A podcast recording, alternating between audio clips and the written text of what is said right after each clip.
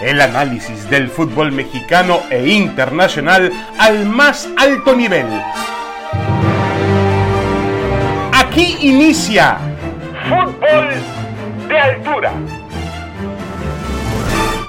Damas y caballeros, bienvenidos, bienvenidos. Aquí estamos en Fútbol de Altura, como todas las semanas, junto a Roberto Besunco.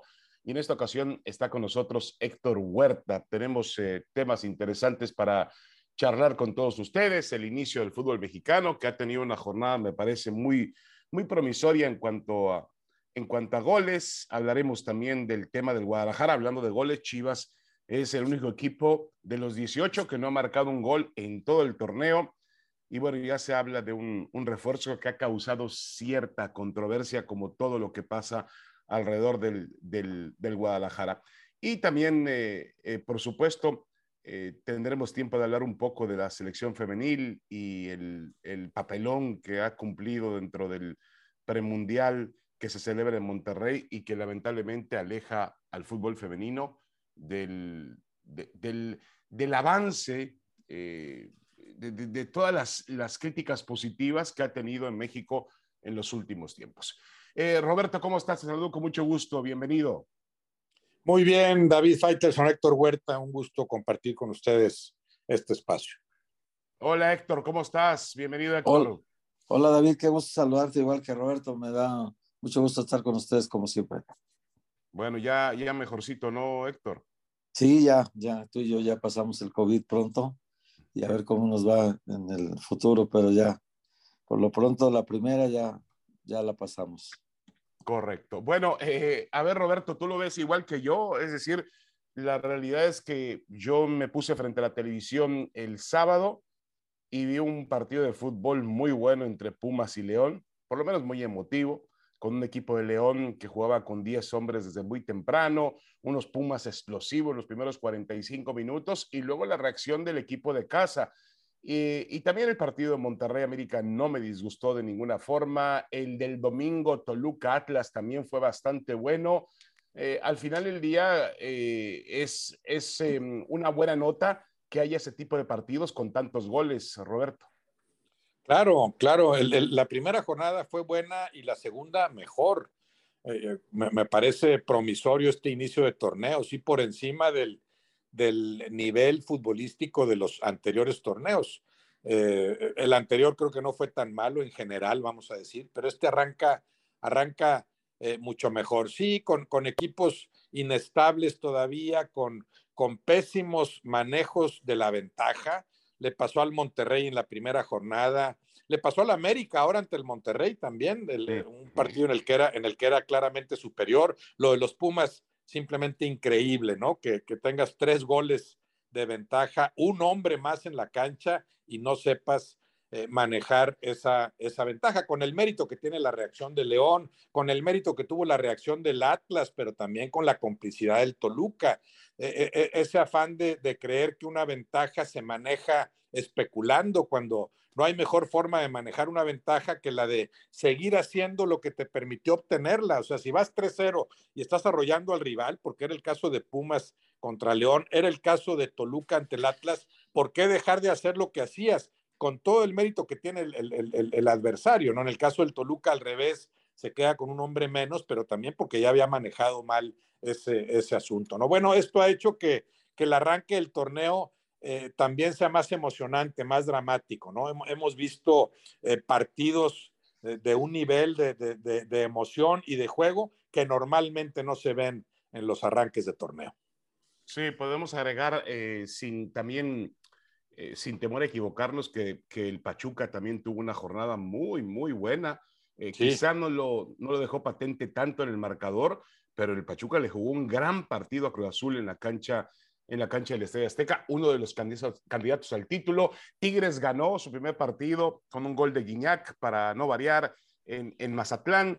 Eh, creo que tuvimos una jornada realmente muy, muy interesante. Héctor, ¿qué rescatarías tú de esta fecha 2? ¿Qué es lo que más te agradó o te desagradó?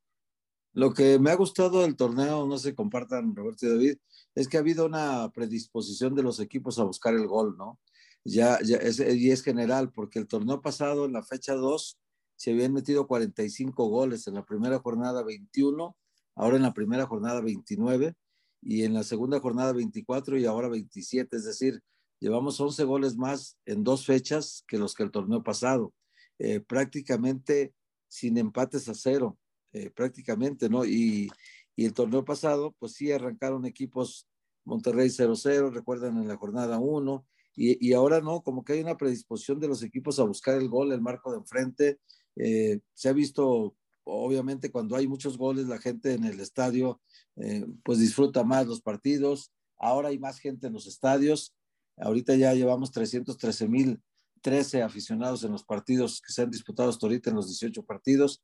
Creo que es un buen número. En el caso del Monterrey hubo más de 41 mil aficionados contra el América y la semana pasada Tigres también fue capaz de, en su casa, aunque perdió contra Cruzul, pero fue capaz de meter en el estadio 41.273 aficionados, Monterrey 41.342, o sea que eh, tenemos ya afición en el estadio, que es una vuelta a la normalidad muy importante, a pesar de las condiciones de salud que todavía hay una propagación de COVID muy importante que nos acaba de, de incluir a David y a mí entre sus víctimas, pero afortunadamente pues eh, los daños no son tan grandes ahora en, en, el aspecto personal, digamos, sí, sí es muy molesto y todo la enfermedad, pero, pero al final se está superando.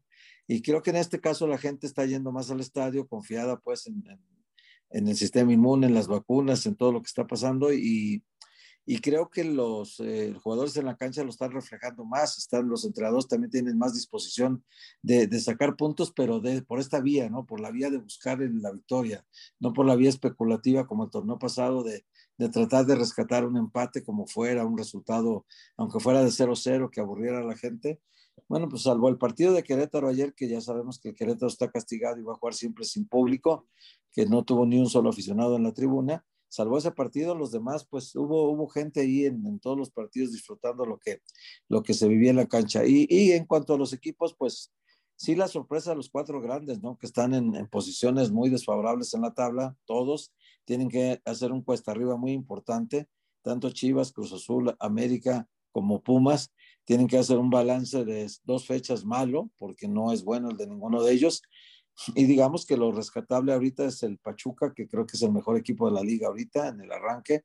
Eh, es un equipo muy consistente que mantiene la regularidad del torneo pasado, que sabe qué juega, que sabe con quiénes juega, que ha cambiado totalmente la parte izquierda de su, de su ataque. Antes jugaba con dos jugadores diferentes, ahora está Isaías, un chavo de la cantera, y está también adelante Hernández, otro chavo de la cantera, no está Romario Ibarra de titular, no está Cuevas, que fue el titular todo el torneo pasado, pero ya sabemos que Almada se atreve siempre con jóvenes, ¿no? No le da miedo meter a jóvenes y se la juega siempre con canteranos, eh, lo hizo en Santos y lo está haciendo en Pachuca, y el equipo no pierde la fisonomía, no pierde, no pierde el empaque de equipo, y ha ganado con relativa facilidad sus dos partidos, porque este, este que le gana a Cruzul 2 a 1, bien pudo ser 5-1, ¿eh? tuvo muchas posibilidades de ganar, o 5-3 el partido, porque también Cruzul tuvo las suyas, y el partido pasado contra Querétaro 2-0, pues fue realmente muy, muy tranquilo el partido para ganarlo así, ¿no? Correcto. Y, y a ver, eh, aprovechando lo que cita Héctor eh, Roberto Mesunco, eh, por ejemplo, el América, el América no ha podido ganar, empató en casa con Atlas, ahora pierde este partido después de haber logrado una remontada. Se presenta el Cabecita Rodríguez, que hace un muy buen gol. Luego un disparo lejos de Cendejas, que me parece que hay colaboración del, del portero de Rayados, pero eh, realmente, eh, Roberto, yo si, como, como si yo fuese aficionado del América, no me iría demasiado preocupado por lo que fue el partido, porque el América terminó teniendo oportunidades de emparejar el juego, es decir, tampoco fue un partido donde el América fue claramente superado por Monterrey.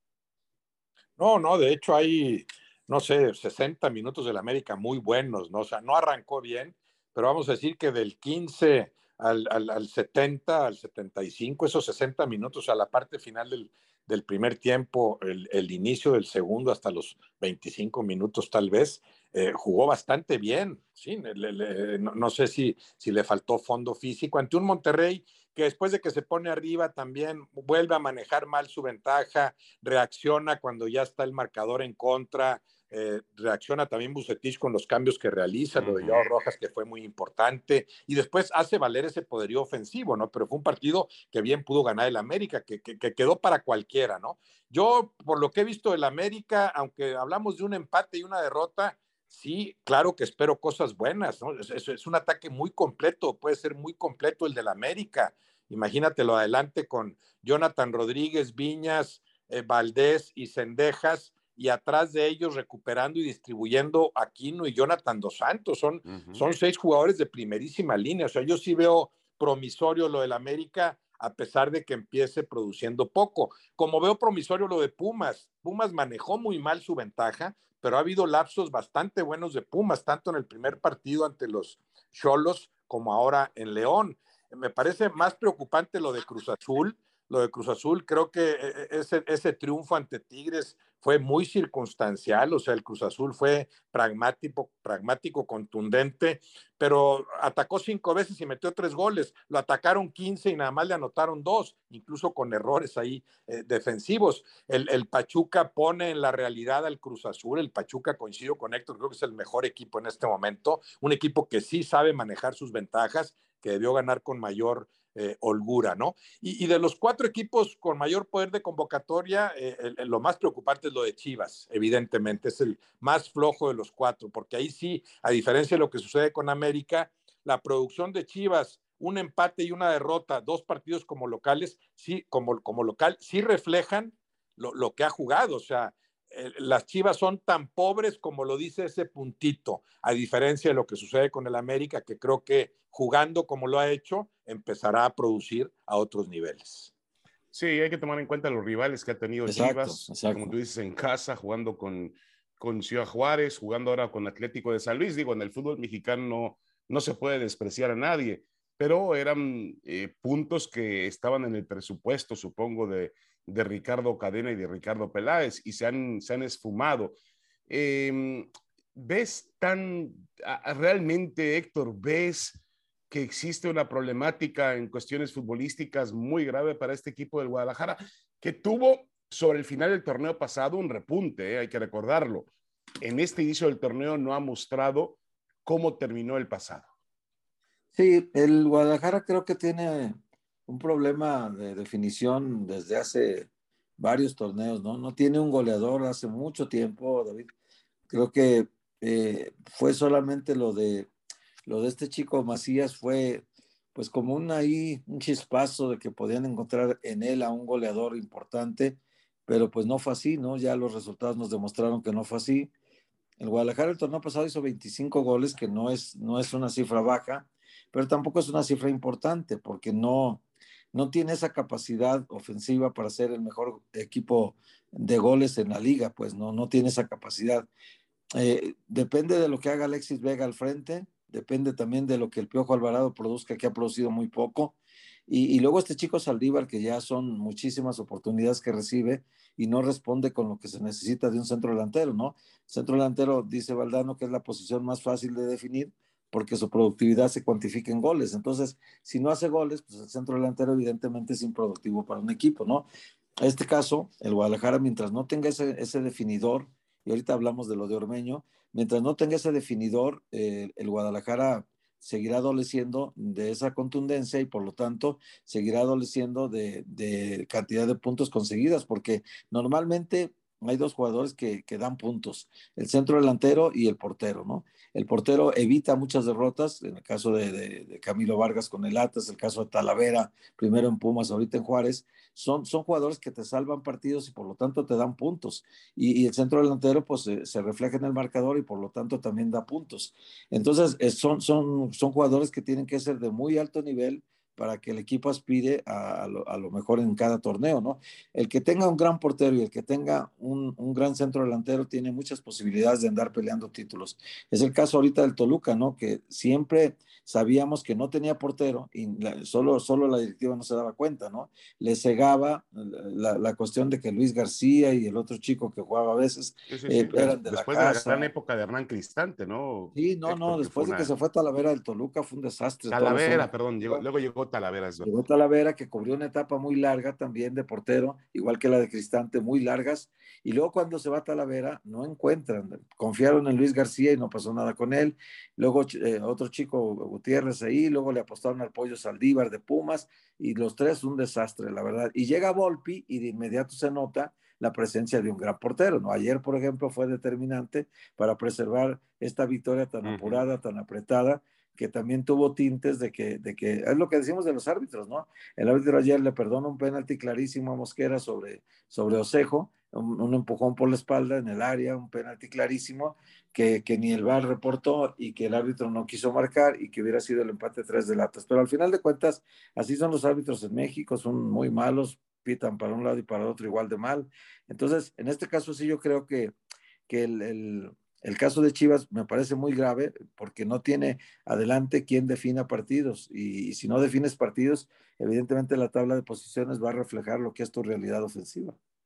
Sí, de acuerdo. Y, hablando de ese tema, eh, se asoma ahora la posibilidad, o creo que ya el hecho, de que em, este chico ormeño, Santiago Ormeño, eh, vaya a jugar con el Guadalajara como refuerzo. A mí me parece un, chico de grandes cualidades, me parece que sería una gran oportunidad para él, sobre todo, también para el Guadalajara, ante esa área de, insisto, de oportunidad que no ha podido encontrar el futbolista que cambie eh, su historia moderna en ese sentido, pues a lo mejor Ormeño lo puede ser.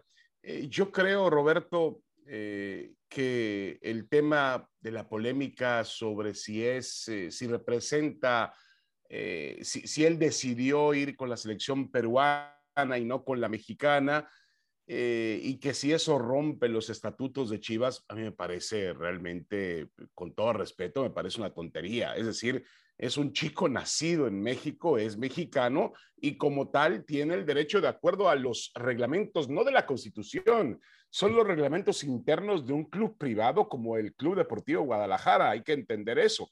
Un club privado puede tener sus propios reglamentos y decir, aquí juega, aquí no juega un naturalizado, pero aquí sí juega quien sea considerado mexicano por nacimiento, de padre o madre mexicana. Bueno, en este caso ni siquiera hay esa polémica porque este chico ormeño nació en la Ciudad de México, Roberto. Claro, nieto del, gran Walter Ormeño, ¿no? Si, no me, si no me equivoco. Eh, sí. mexicano, por supuesto. Eh, y, son, como bien dices, reglas del, propio club.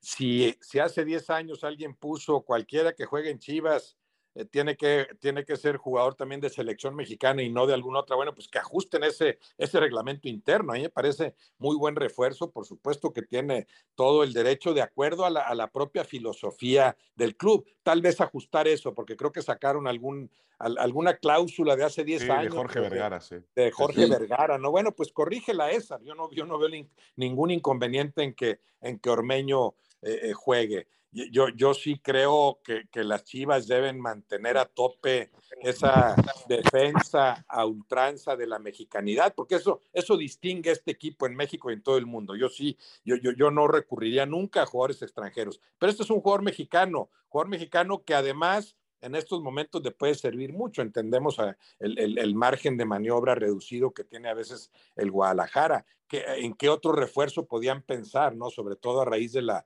de la lesión de Macías. Lo de Ormeño me parece buenísima, buenísima alternativa para el Guadalajara y, seguramente se reflejará en una mejor producción al frente. Eh, eh, ya, ya empiezan las chivas y lo dijo el propio Cadena a decir, nos falta contundencia. Yo, yo creo que les falta mucho fútbol. No, no, no es contundencia. El San Luis fue bastante mejor que Guadalajara a, los Bravos sí los dominaron, vamos a decir, pero un dominio estéril sin generar siquiera muchas llegadas claras. Aquí ni siquiera pueden hablar de, ningún dominio. El San Luis fue mejor que Chivas. Eso lo tiene que solucionar Guadalajara. Funcionar mucho mejor, sobre todo de local. No hizo para nada valer esa condición. Tener más la pelota, atacar con más gente, ser más más dinámicos, más incisivos, más profundos. Y entonces sí después buscar al centro delantero que refleje en, la zona de definición ese fútbol. Sí son unas chivas hasta ahora bastante más flojas que como cerraron el, el torneo anterior, pero por supuesto que Ormeño puede ser una carta importante para solucionar parte del problema. Sí, también hay que agregar el impacto que obviamente ocurrió con el asunto de JJ Macías, que eh, se tenía mucha esperanza en él para esa temporada y se lesiona unas horas antes de, comenzar el torneo.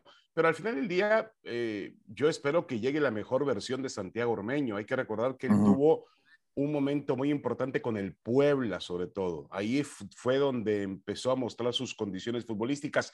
En León, la realidad es que en León no le fue para nada bien y ha tenido una irrupción con la selección peruana, entendiendo él que no tenía oportunidad en la selección mexicana, que yo no sé si a final de cuentas lo midió mal, porque no sé si México realmente eh, en este momento hasta hubiese probado con Santiago Ormeño, no lo creo porque no es un jugador que estaba en la órbita del Tata Martino, pero él tiene todo el derecho de buscar y como lo hizo, tratar de ir a un mundial con Perú, al final se quedó en el camino, pero eso no lo hace ni más ni menos mexicano e insisto, no puede dejar de ser elegible para jugar en un equipo como el Guadalajara. Ahora, Héctor, ¿tú sí lo ves como una solución inmediata? Primero, como decía Roberto, el asunto de el interno, el resolver el asunto interno con absoluta claridad, porque esto de que dejen un vacío de información la directiva y no, no aclare todas las cosas es, es un error muy grave. Porque sí, en el 2012 Jorge Vergara eh, eh, agregó, digamos, al estatuto de Chivas, agregó una cláusula en donde decía que el futbolista que jugara en Chivas tenía que, eh, siendo mexicano, aunque sea nacido en Estados Unidos, tenía que jugar para la selección de su país. Entonces, para, en este caso, para la selección mexicana. Ya hay un caso que hizo que a Mauri Vergara, su hijo, modificara esa cláusula y dijera que podían jugar con una selección de otro país. Es el caso de la femenil con Leslie Ramírez, esta chica guatemalteca, nacida en Los Ángeles, de padre mexicano, de madre guatemalteca, que para honrar a su madre, que murió en enero de 2021 por COVID, eh, para honrar a su madre, que fue siempre la impulsora de su carrera deportiva, eh, ella decidió jugar con la selección de Guatemala en este año. Eh, esta cláusula se modificó en febrero de este año y por lo tanto es aplicable en el caso de Santiago Ormeño. Eh, es aplicable porque él jugó para la selección de Perú y seguramente en el futuro lo seguirá haciendo con la selección de Perú y eso no impide ya en la nueva disposición que incorporó a Mauri Vergara a los estatutos, no impide que juegue con Chivas.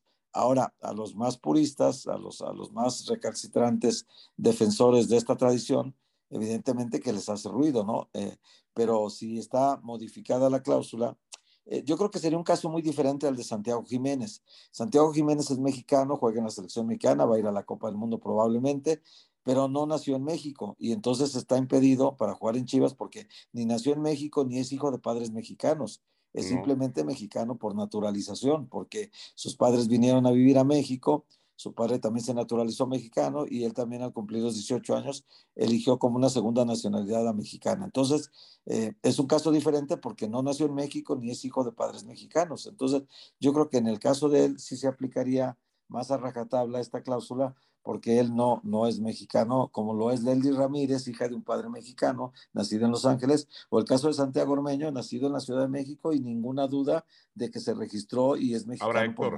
eh, para mí Santi Jiménez tiene todavía algo más que no tienen otros y que está lejos de la Constitución y está lejos de, de los temas de reglamento del fútbol mexicano. Es un jugador formado en México. es decir, hecho como futbolista en México que eso tiene mucho que ver también. Siempre hablamos sí, puede, puede jugar en la liga como... mexicano y de hecho lo hace, ¿no? No pasa nada. Pero para jugar en Chivas con este reglamento, así como lo tienen, con este escrito como lo tienen en los estatutos, no podría jugar porque no es nacido en México ni nacido en otro país de padres mexicanos. Él no tiene ni padres mexicanos ni nació en México, entonces él nació en Buenos Aires. Entonces está, está, está claro que para la selección sí, pero para Chivas no. Sí, de acuerdo. Bueno, vamos a ver si el tema de, de Ormeño termina resolviendo los problemas del Guadalajara. Estoy con Roberto. Yo creo que lo de Chivas es mucho más complejo, mucho más profundo y no se resuelve únicamente con un, con un nombre o con una figura que pueda ser diferente. Pero bueno, suma, suma. Yo insisto, es una gran oportunidad para los dos, para el Guadalajara de hacerse de un futbolista cuando se especulaba con Henry Martin, se especulaba con, con Aguirre, se especulaba con otros nombres que por una cuestión económica parecían muy lejanos de Chivas. Aquí la operación, si no me equivoco, envía Javier Eduardo López a la Chofis a, León y ellos reciben a eh, Santiago Orbeño. Bueno, vamos a una pequeña pausa y vamos a continuar aquí en Fútbol de Altura. Tenemos todavía muchos temas que charlar con todos ustedes. No se vayan.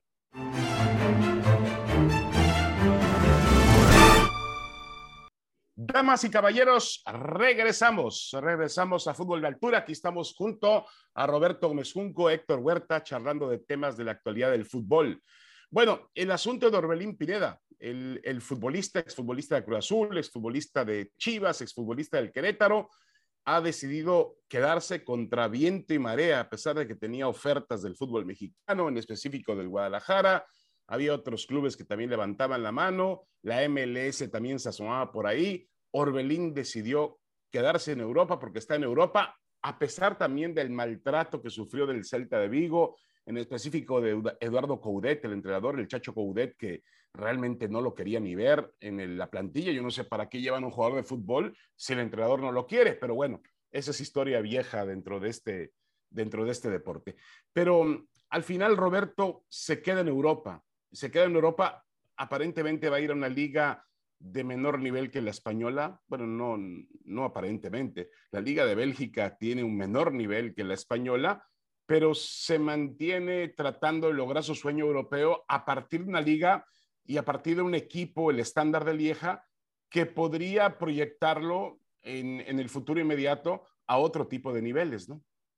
Sí, sí, creo, creo que hace bien en ese sentido. Sí, por un lado lo incomprensible de, de, de, de lo que mencionas de Coudet, ¿no? Con, con, Orbelín Pineda, pero tiene que ver a veces con, con, con el mal manejo del propio futbolista o de sus representantes. No se trata de irse a Europa nada más por irse. Ve a un equipo y el primer requisito tendría que ser, además de lo que pienses en lo económico y la proyección a futuro, el primer requisito tiene que ser el técnico me conoce y el técnico me pidió. Si no, no vayas, no vayas a la banca de ningún equipo, de ninguna liga, ¿no? Tienes, tienes que ir con el aval del director técnico. Si me gusta este futbolista, no te va a garantizar nadie que vayas a jugar, pero sí alguien que te conozca y diga, vas a competir y por supuesto que te veo posibilidades, ¿no? Ahí es, ahí es donde el futbolista mexicano y, la gente que lo rodea, sus representantes, tienen que entender, ¿no? No es nada más me voy porque sí. Entonces, a mí me parece bien ya después de, de, de, de lo mal que le va con el Celta, decir, sigo jugando en Europa. Eh, Orbelín, eh, yo lo recuerdo como el mejor jugador de Chivas cuando fueron campeonas. Fue el mejor Orbelín Pineda. Para mí fue la pieza fundamental de aquel título de Chivas. Pero después descendió con las Chivas, descendió en las Chivas, pero también él descendió en su fútbol, me refiero obviamente. Ya no fue Orbelín el mismo en sus últimos torneos con el Guadalajara, no sé si fueron dos después de que fue campeón, ¿no? Y con Cruz Azul tuvo lapsos ahí más o menos, pero tampoco volvió a ser el mismo. El apogeo de Orbelín se dio como campeón de aquellas Chivas, no sé si en el 17, fíjate, estamos hablando ya de hace eh, cinco, años. cinco años. Héctor, Héctor se acordará mucho mejor. Entonces, ya triunfaste en Guadalajara, claro que algo le pudo haber aportado estas Chivas ahora, pero en cuanto a decisión personal, en cuanto a tu, pensar en tu propia proyección, sí creo que hace muy bien Orbelín en, en, en irse a Bélgica. Sí, y, y contrario a la costumbre, Héctor, de los futbolistas mexicanos que, bueno, por ejemplo, el caso de Araujo, claro, la edad es diferente, el proceso es distinto, pero Araujo sí lo quería Coudet y sí jugaba regularmente con el Celta de Vigo. Él decide volver al fútbol mexicano, supongo que por una cuestión económica. El mismo tema, bueno, no, no tampoco es un tema parecido, pero eh, podemos eh, meterlo dentro de este paquete, el asunto de Héctor Herrera, que por cierto debutó ya el fin de semana con el Houston Dynamo en la MLS que todavía teniendo capacidad para jugar en Europa quizá una temporada más, pues decide ir por un, por un muy atractivo eh, salario, dinero que le van a dar en el fútbol de los Estados Unidos. Yo creo que Orbelín hace bien porque le cuesta tanto trabajo al futbolista mexicano ir a Europa. Ya viste, el, eh, el proceso se dio correcto, eh, puede ser que enturbiado, puede ser que, que no de la manera en la cual tenía que darse, como dice Roberto, pero ya está ya, Héctor. Y si ya viste el paso, si tú vuelves al fútbol mexicano, difícilmente tendrás otra oportunidad. Sí, y hay que ver el contexto en el que se fue. Fíjate qué curioso. Y el gran perdedor fue Cruz Azul, que lo compró, según nos dijo José Luis Higuera en alguna ocasión, él fue el que lo vendió, en 12 millones de dólares, más otros dos por Alexis Gutiérrez. Un paquete de 14 millones de dólares, él nos lo platicó. Entonces, si Cruz Azul lo compró en 12 millones y luego lo dejó ir libre, la pérdida más grande económica fue para Cruz Azul, ¿no? Que lo deja ir gratis se va al Celta de Vigo solamente por el salario. Fíjate qué curioso el caso, ¿no? El Celta de Vigo ahorita lo quiere vender en 4 millones de dólares, pero él se fue por un salario alto, 2.6 millones de euros anuales, es de los que mejor gana en Europa, porque eh, en realidad no pagaron la carta, por lo tanto, en donde están pagando un poquito parte de la carta es en un salario muy alto, ¿no? 2.6 millones de euros anuales. Eh, y él ahorita lo están ofreciendo al estándar de Lieja en 4 millones de dólares. Es un jugador que no era del Celta, lo hicieron prácticamente por un contrato y por un salario que solamente le van a pagar el primer año porque el segundo ya lo ponen transferible, negociable, y van a sacar ellos, van a recuperar los 2.6 que le pagaron y van a ganar un poco de dinero con él cuando no les costó nada, ¿no? Entonces, estos 4 millones que le piden a estándar de Lieja es lo que todavía separa, porque ellos solamente el estándar ofrece 3. Ahí donde está atorado el problema entre 3 y 4. Van a pactar seguramente por la mitad y quedarse en 3.5, más o menos por ahí va a quedar la operación para que él se vaya a jugar al estándar de Lieja. Ahora, la oportunidad de ir al Mundial, faltan cuatro meses, David, para que sea elegible, y no ha estado en un buen nivel en la selección como para tomarlo en cuenta para la Copa del Mundo. Él puede perder, por mantenerse en Europa, puede perder la posibilidad de ir a la selección e, e ir al Mundial, puede perder esa posibilidad, no es nada seguro todavía, pero si, si va reduciendo la lista de los que Martino tiene imprescindibles en su equipo y te, te, estás dando cuenta que ya quedan tres o cuatro lugares nada más y que hay siete u ocho tiradores para esos tres o cuatro lugares, pues podría ser que parte del sacrificio de quedarse en Europa sea no ir a la Copa del Mundo.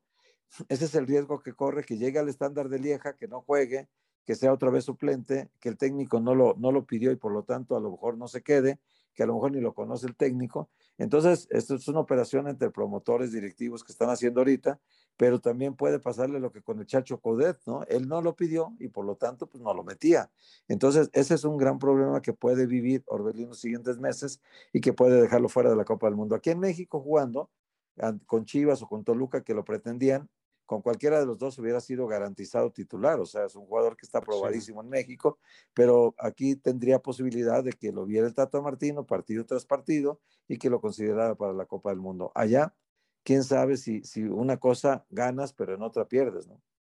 Sí, y, y no sería el primer ejemplo de, de, de, lo que sucede con un futbolista mexicano, ¿no? Yo no sé si haciendo, sumando todos los minutos que tiene Diego Laines con el Real Betis, eh, resulta que podría tener más minutos con la selección mexicana. Es decir, es un futbolista de selección, no es un futbolista que semana a semana tenga la actividad, la continuidad y la productividad que se requiera para ser seleccionado mexicano. Claro, es un futbolista diferente y uno pensaría que el Betis no lo pone porque, pues, porque problema del Betis y del entrenador Peregrini o del sistema o del exceso que tiene, eh, pero es un futbolista por el cual vale la pena apostar. Yo creo que Orbelín va a buscar un equipo que lo ponga en el campo de juego, ¿no? Es decir, eh, si el estándar de Lieja se fijó en él, quiere decir que lo quieren para que juegue. El otro equipo que levantaba la mano, que ahí hubiera tenido un poco más de ventaja. Ahí hubiera jugado en el AEK, ¿no? Ahí hubiera en el AEK, correcto, con, con Matías Almeida, que Almeida ya lo decía Roberto, fueron campeones juntos en Chivas,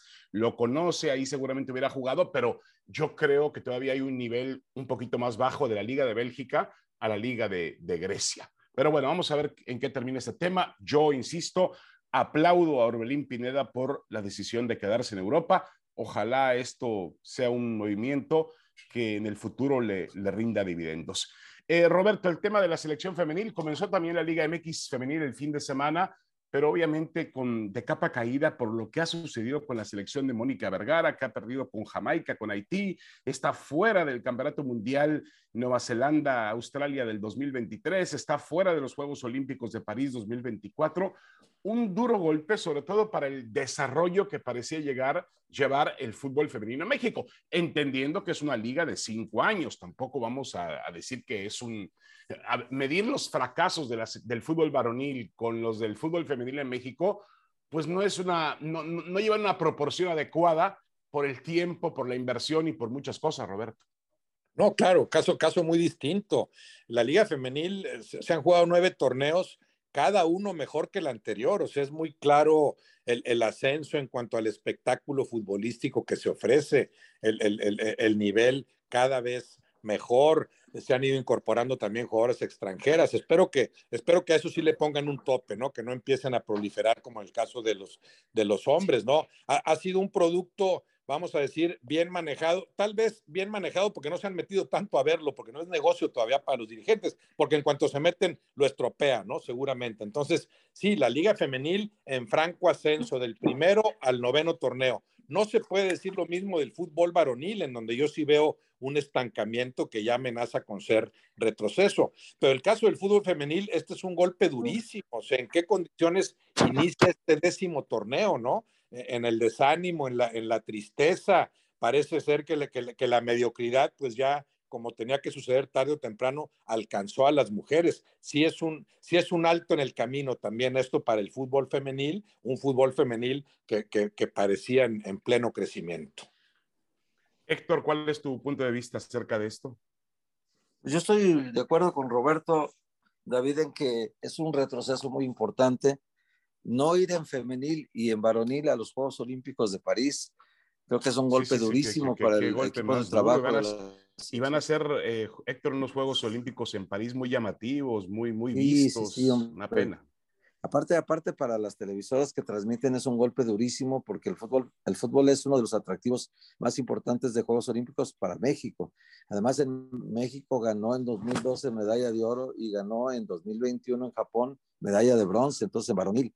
Eh, yo creo que esto sí tendría que mover a la reflexión para que la Federación Mexicana de Fútbol hiciera una reestructura completa en el aparato de selecciones nacionales, porque a nivel directivo evidentemente que fallaron, fallaron en la elección de entrenadores. Allá lo de Mónica Vergara es un fracaso, lo de Luis Pérez es otro fracaso. Son, son entrenadores que, que dependen de los resultados y los resultados en este caso no se cumplieron los objetivos eh, para los cuales fueron contratados. Por lo tanto, digo, eso es automático, el cese de los técnicos, porque el trabajo no se hizo completo. Es decir, el, perder un boleto de la Copa del Mundo, ya olvídate de, ganar el, en la zona eh, el título de la Coca-Cola, no era importante, lo importante era lograr un boleto para los Juegos Olímpicos y eso ni México varonil ni México femenil lo consiguió.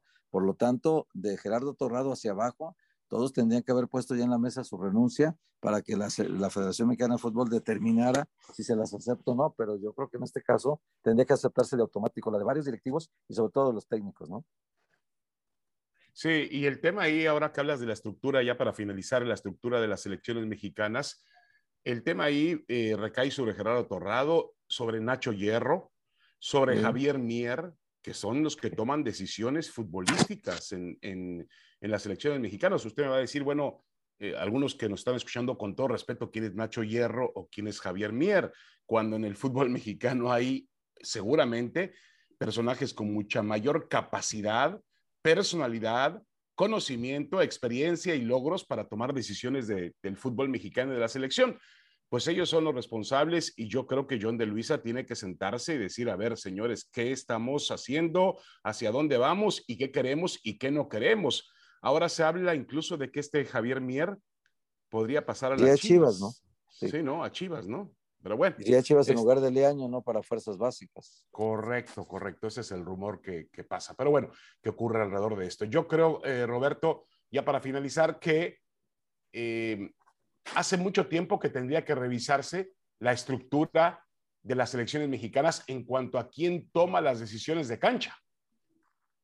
Por supuesto, sí, pero yo, yo, no sé, por ejemplo, Torrado, qué tantas cosas decida. De veras, pensamos, por ejemplo, que Torrado eh, eh, cuestiona a Martino, que es el que está revisando el proceso de la selección grande, que es el que va a tomar la decisión fundamental de si sigue o no Martino, todo eso. Bueno, obviamente no.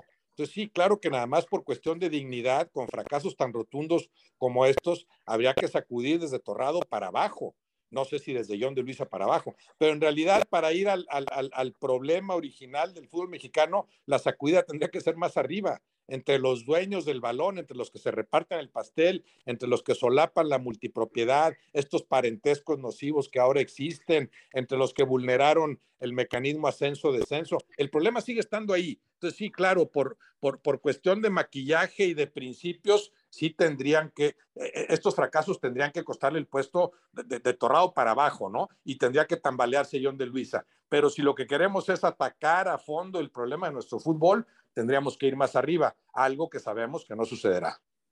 Sí, decisiones que se toman ahí, que sabemos quién las toma, eh, que se reúnen, que votan y que deciden y que finalmente ese tipo de decisiones, tarde que temprano, terminan afectando a la selección mexicana y al fútbol mexicano. Es decir, estoy completamente de acuerdo contigo, no hay ni siquiera, eh, a ver, reclamarle algo a John de Luisa o a Miquel Arreola, ellos son, ellos son ejecutivos.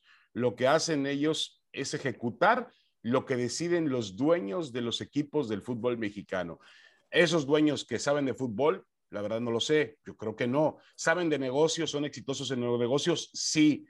Em, ¿Se rodean de las personas adecuadas? ¿Quién sabe? Yo eh, el otro día ponía, a lo mejor sonó un poco irónico Héctor, pero ponía yo que si tú en este momento las elecciones mexicanas se las das a Grupo Orlegui con Alejandro Iragorri y a Grupo Pachuca con Jesús Martínez, yo estoy seguro que se manejan diferente las elecciones mexicanas, sin que sea la solución total. Tiene razón Roberto, el límite de extranjeros, el hecho de haberse ido de, de la Copa Libertadores, la Copa Sudamericana y la Copa América, el tema de, la abolición del ascenso, el descenso, la multipropiedad. Hay muchos temas que no estarían en sus manos, pero yo sí creo que eh, Grupo Orlegui y Grupo Pachuca manejarían la selección con diferentes resultados.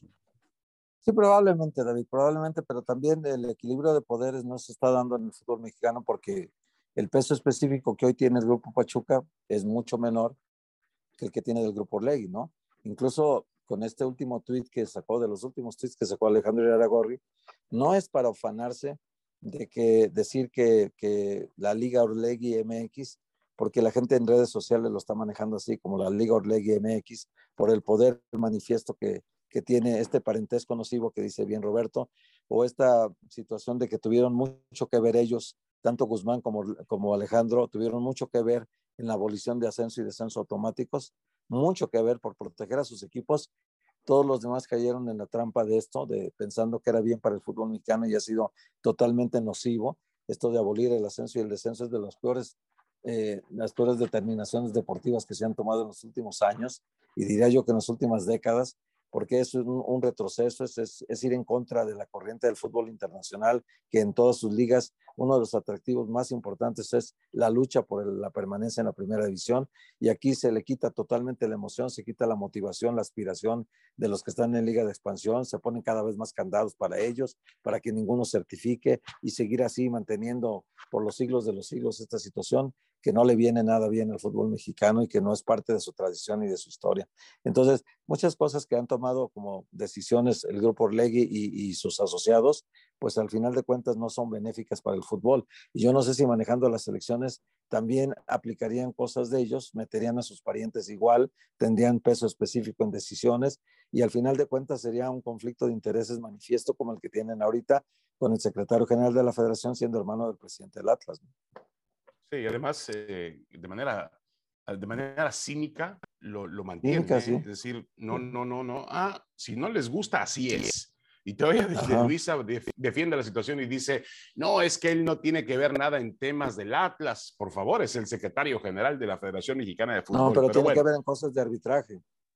Totalmente, Héctor, pero no tendría por qué ser así. Es decir, es una cuestión lógica, es un, un conflicto, de, intereses terrible, terrible, terrible. Pero bueno, son cosas que hace nuestro fútbol y que son inexplicables.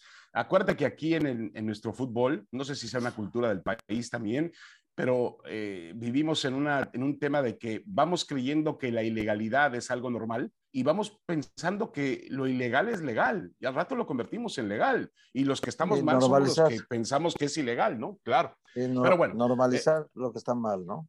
De acuerdo. Eh, Roberto Gómez Junco, muchas gracias Roberto, hasta la próxima semana. Gracias, David. Héctor, un abrazo. Héctor Huerta, Héctor, muchas gracias, Héctor. Saludos. David, gracias a ti, gracias a Roberto. Un abrazo para los dos.